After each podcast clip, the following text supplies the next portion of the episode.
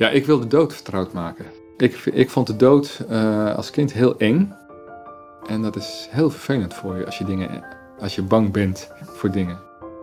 En, uh, dus dat is eigenlijk waar ik mee bezig ben. En, en in dat, in, ik probeer ook troost te bieden.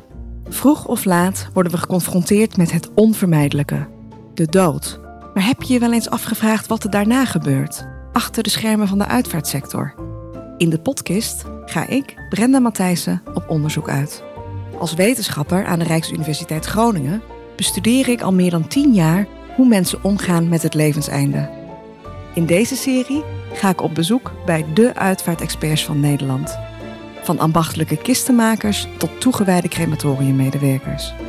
Wat kunnen we van hen leren? De podcast is jouw exclusieve backstagepas naar een wereld die ons allemaal raakt.